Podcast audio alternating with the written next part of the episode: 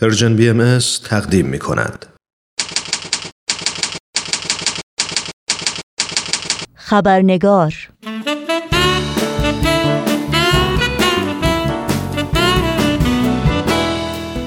دوستان و دوستداران خبرنگار نوشین آگاهی هستم خوش آمد میگم و خبرنگار این چهار شنبه رو تقدیم می کنم.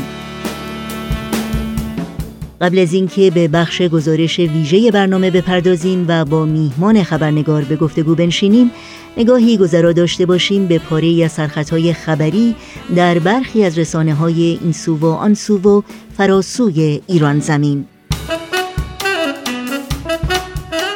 افزایش فشار بر جامعه بهایان ایران و تداوم بازداشتها و صدور احکام ناعادلانه لیلا میر غفاری فعال مدنی به زندان قرشک ورامین منتقل شد. و یاسمن آریایی فعال مدنی به بازداشتگاه اطلاعات سپاه در اوین منتقل شد. و اینها از جمله سرخطهای خبری برخی از رسانه ها در روزهای اخیر بودند.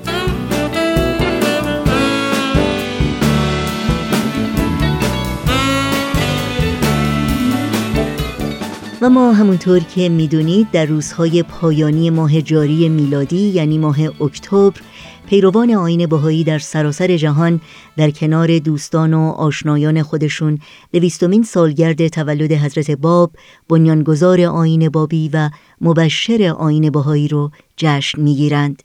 و به همین مناسبت بیت العدل اعظم بالاترین مرجع اداری جامعه جهانی بهایی پیامی رو ارسال کردند خطاب به تمامی کسانی که به منظور بزرگ داشته این رویداد خجسته و تاریخی در هزاران نقطه از جهان گرده هم خواهند آمد. از این رو در مورد این پیام بیت اعظم و مطالب اون گفتگوی کوتاه تلفنی داریم با دکتر بهروز ثابت نویسنده محقق علوم اجتماعی استاد فلسفه و علوم تعلیم و تربیت و مشاور مراکز آموزش عالیه آمریکا. تا لحظاتی دیگر با هم به دکتر بهروز ثابت خوش آمد میگیم و گفتگوی امروز رو آغاز می‌کنیم.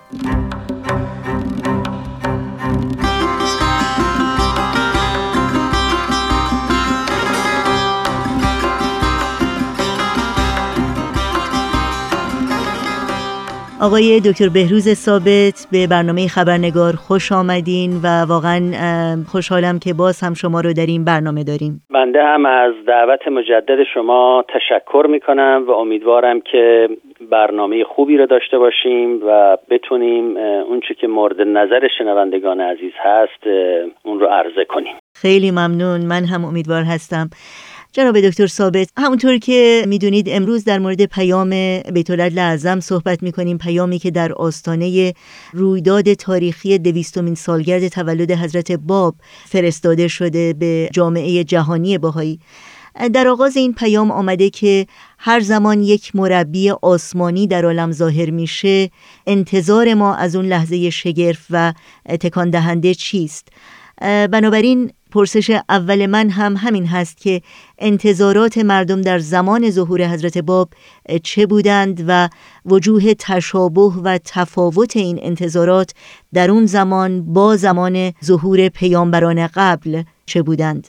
بله بله. ببینیم پیروان آین باهایی بر این باور هستند که مربیان آسمانی و یا پیامبران الهی و یا اونچه که ما در ادبیات باهایی تحت عنوان مظاهر ظهور می‌شناسیم. نفوس مقدسی هستند که از جانب خداوند برانگیخته می‌شوند تا پیام و مشیت الهی رو با مردمان با خلق با نوع انسان در میان گذارند این نفوس مقدسه و یا پیامبران همانهایی هستند که ادیان بزرگ جهان رو پایگذاری کردند ابراهیم، موسی، عیسی، زرتشت، محمد، باب و بهاءالله اینها رشته ارتباط عالم حق و عالم خلق بودند. یعنی ما بین خدا و انسان قرار داشتند و این ارتباط حیاتی رو برقرار کردند. و اینها نفسات روح القدس رو به جهان خاک دمیدند و از برکات اون روح قدسی عالم تاریک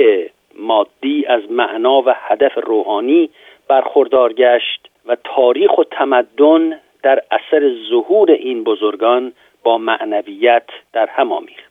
پیامبران الهی شارعان ادیان بودند که به شرف رسالتشون ممتاز از نوع بشر بودند و تجلی حق و حقیقت وجود در ایشان در نهایت قوت و بلاغت ظاهر گشته بود.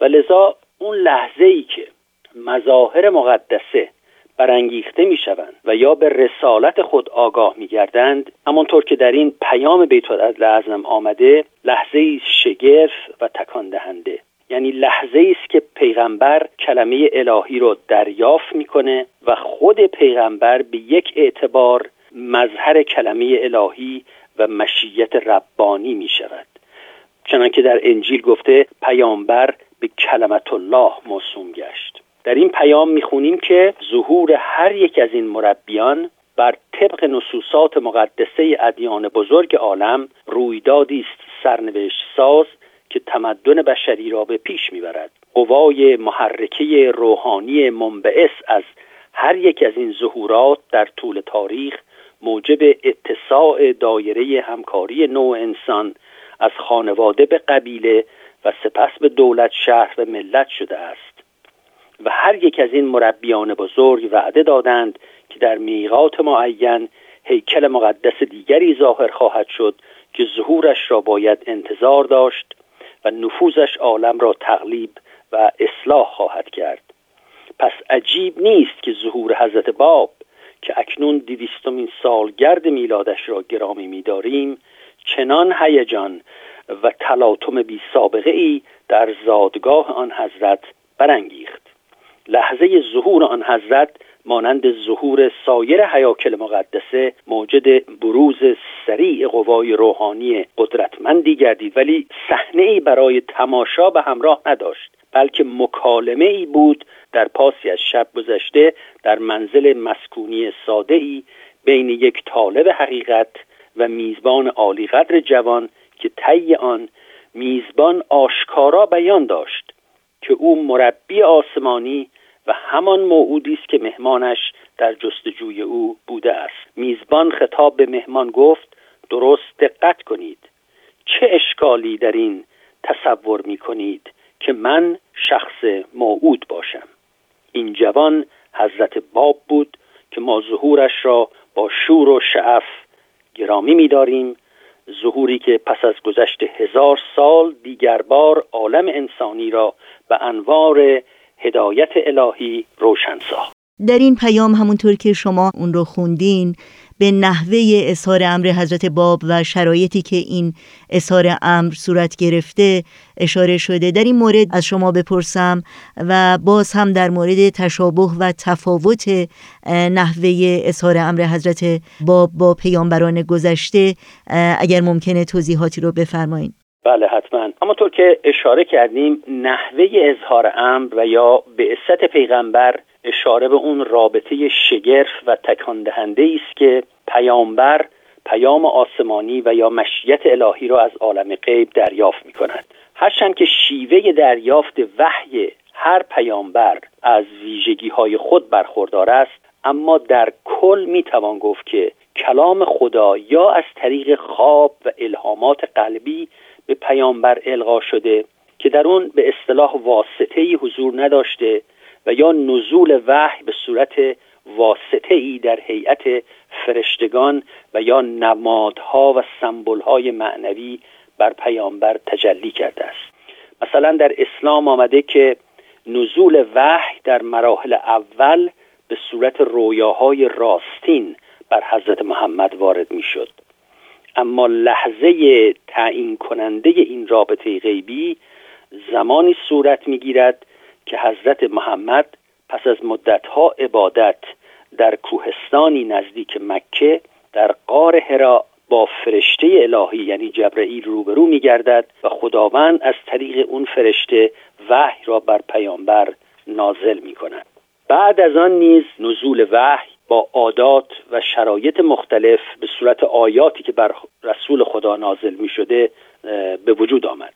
نمونه دیگر که می‌تونیم ذکر بکنیم داستان شجری تور است که حضرت موسی کلام الهی را از ناحیه درختی فروزان دریافت می کرده است. اما در آین حضرت باب نیز پدیده وحی دارای مشابهت با سایر ادیان است. نکته ای که دوست و دشمن بر آن تاکید ورزیدن آن است که حضرت باب از اوان کودکی دارای شخصیتی ممتاز و دانشی ماوراء دانش بشری بودند و نیز به عبادت و مکالمه روحانی با حق توجه شدید داشتند.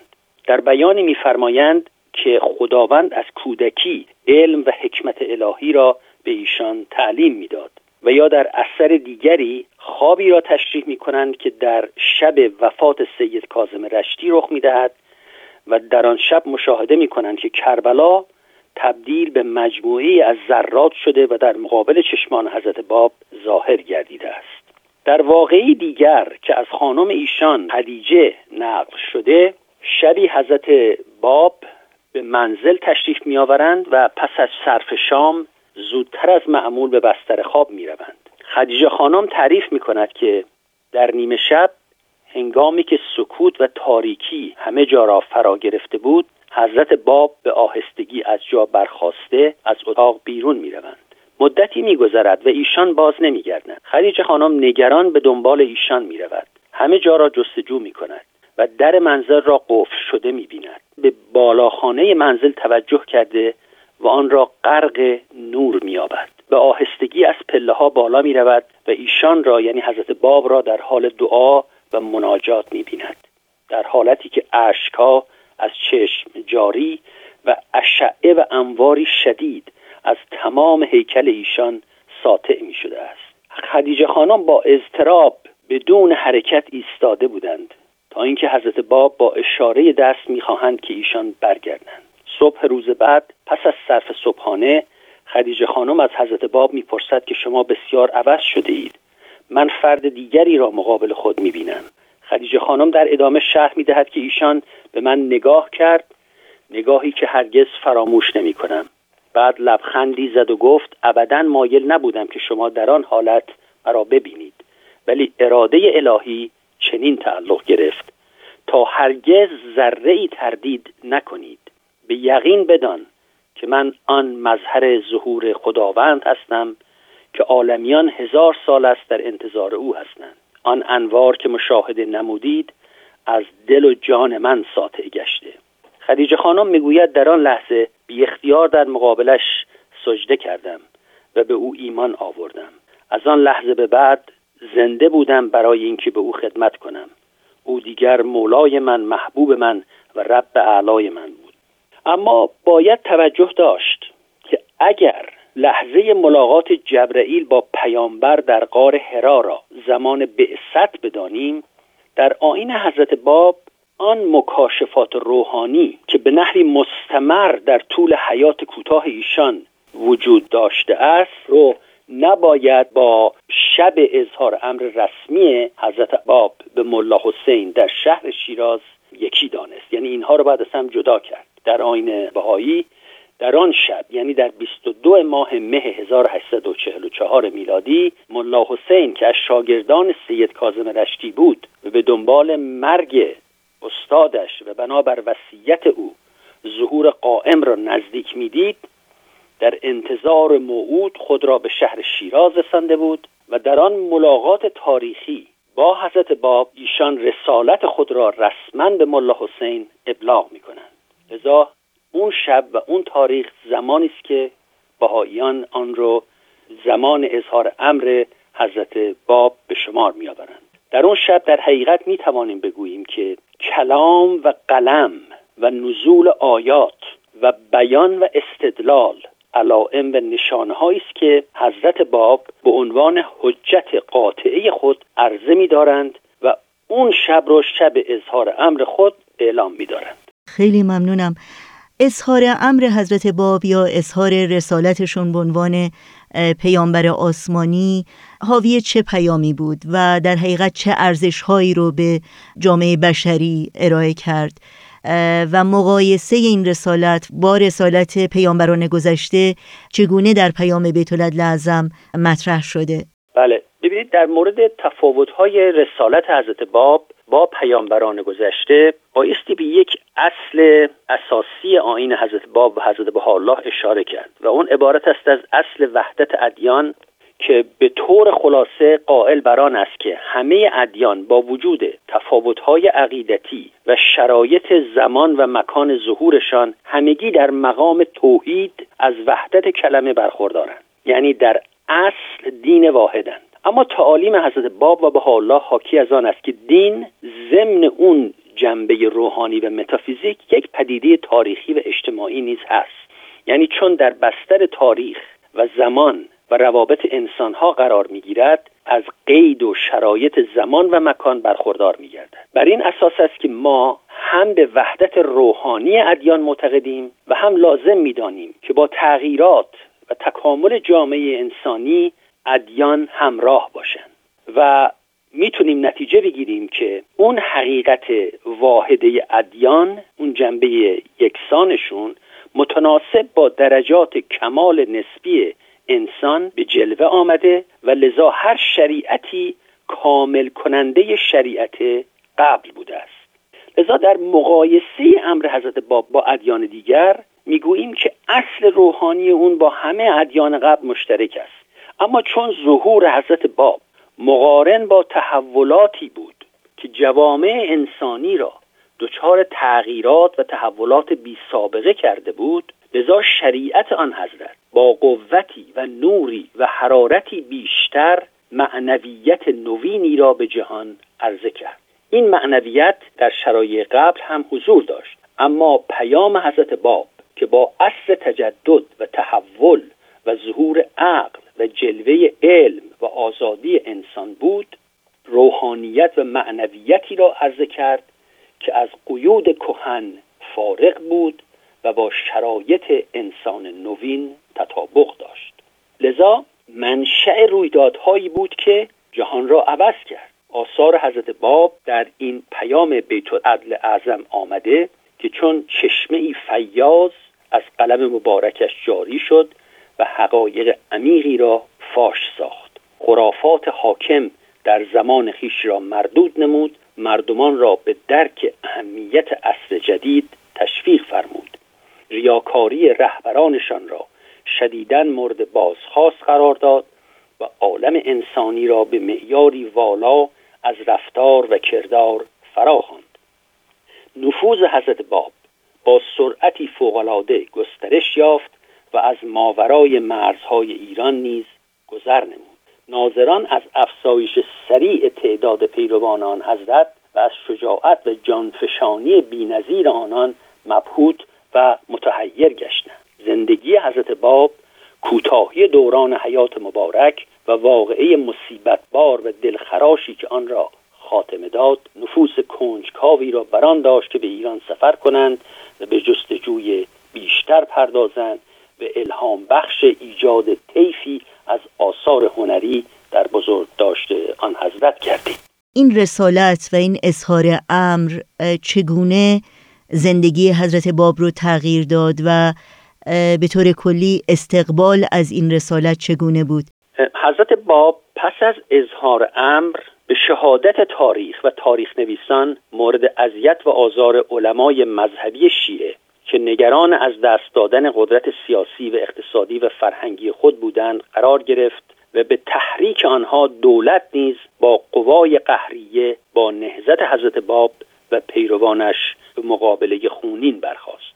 ایشان را به کاشان و زنجان و تبریز تبعید کردند. در قلعه ماکو و قلعه چهدیق حبس کردند شلاق زدند و تبعید ایشان مصادف بود با وقایع مهمی در زنجان و نیریز و قلعه شیخ تبرسی و تهران که در آن هزاران نفر از پیروان ایشان با شجاعتی بی سابقه در دفاع از ایمان خود جان را از دست دادند. حکومت با تحریک روحانیون حضرت باب را از زندان چهریق به تبریز آورد و در آن شهر در ظهر 28 شعبان 1266 قمری برابر با 9 جولای 1850 میلادی حضرت باب را در سن 31 سالگی همراه با یکی از پیروان ایشان به نام میرزا محمد علی زنوزی ملقب به انیس که شیفته مولای خود بود در حالتی که سر انیس بر روی سینه باب قرار گرفت آنها را به دیوار بستند و گلوله باران کردند. ظهور حضرت باب زلزله در آفاق افکند. هزاران جان باخته از طبقات مختلف به ندای باب پاسخ مثبت دادند. بزرگانی چون محمد علی بارفروش قدوس و یا طاهره سردمدار آزادی زنان نفوذ و تأثیر ایشان به حدی بود که توجه مورخین شرقی و غربی را برانگیخت. هزاران نفوس برجسته و دانشمند به زمره مؤمنین باب درآمدند. از جمله میرزا اسدالله خویی ملقب به دیان که پس از دریافت لوحی از حضرت باب گفته است که نزول همان یک کتاب را حجت کافی برای اثبات حقانیت و مظهریت ایشان می‌داند. و یا سید یحیی دارابی ملقب به وحید که از اعاظم علما محسوب می‌شد و از طرف محمد شاه قاجار وظیفه پیدا کرد تا در آین بابی تحقیق کند و نتیجه را به شاه ابلاغ دارد و وحید در طی سه جلسه ملاقات مجذوب باب شد و به آین جدید ایمان آورد.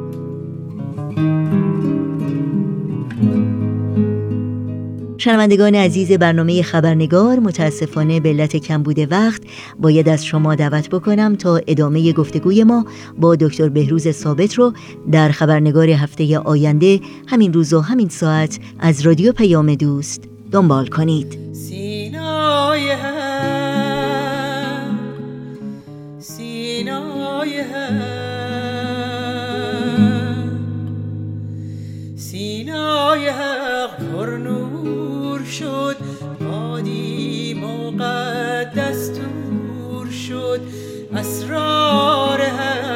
مشهود شد مطمورها ممور شد.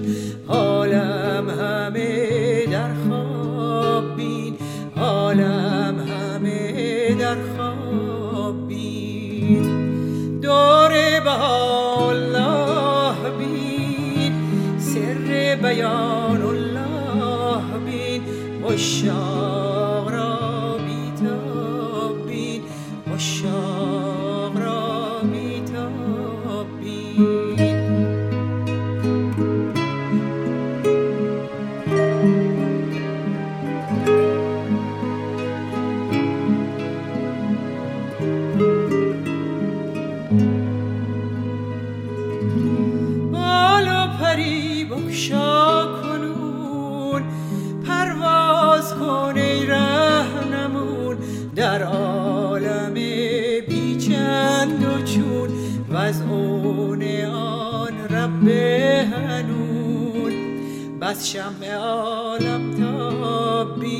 بس شمع عالم تابین آن جلوه ربال جنود رخ در کوه سهیون نمود. کرمل ندامی نمود با چنگ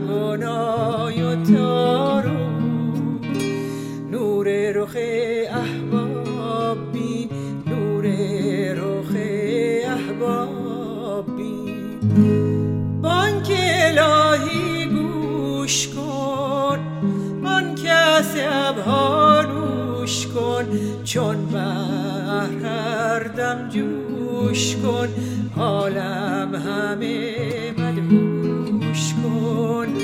جام شراب نابین جام شراب نابین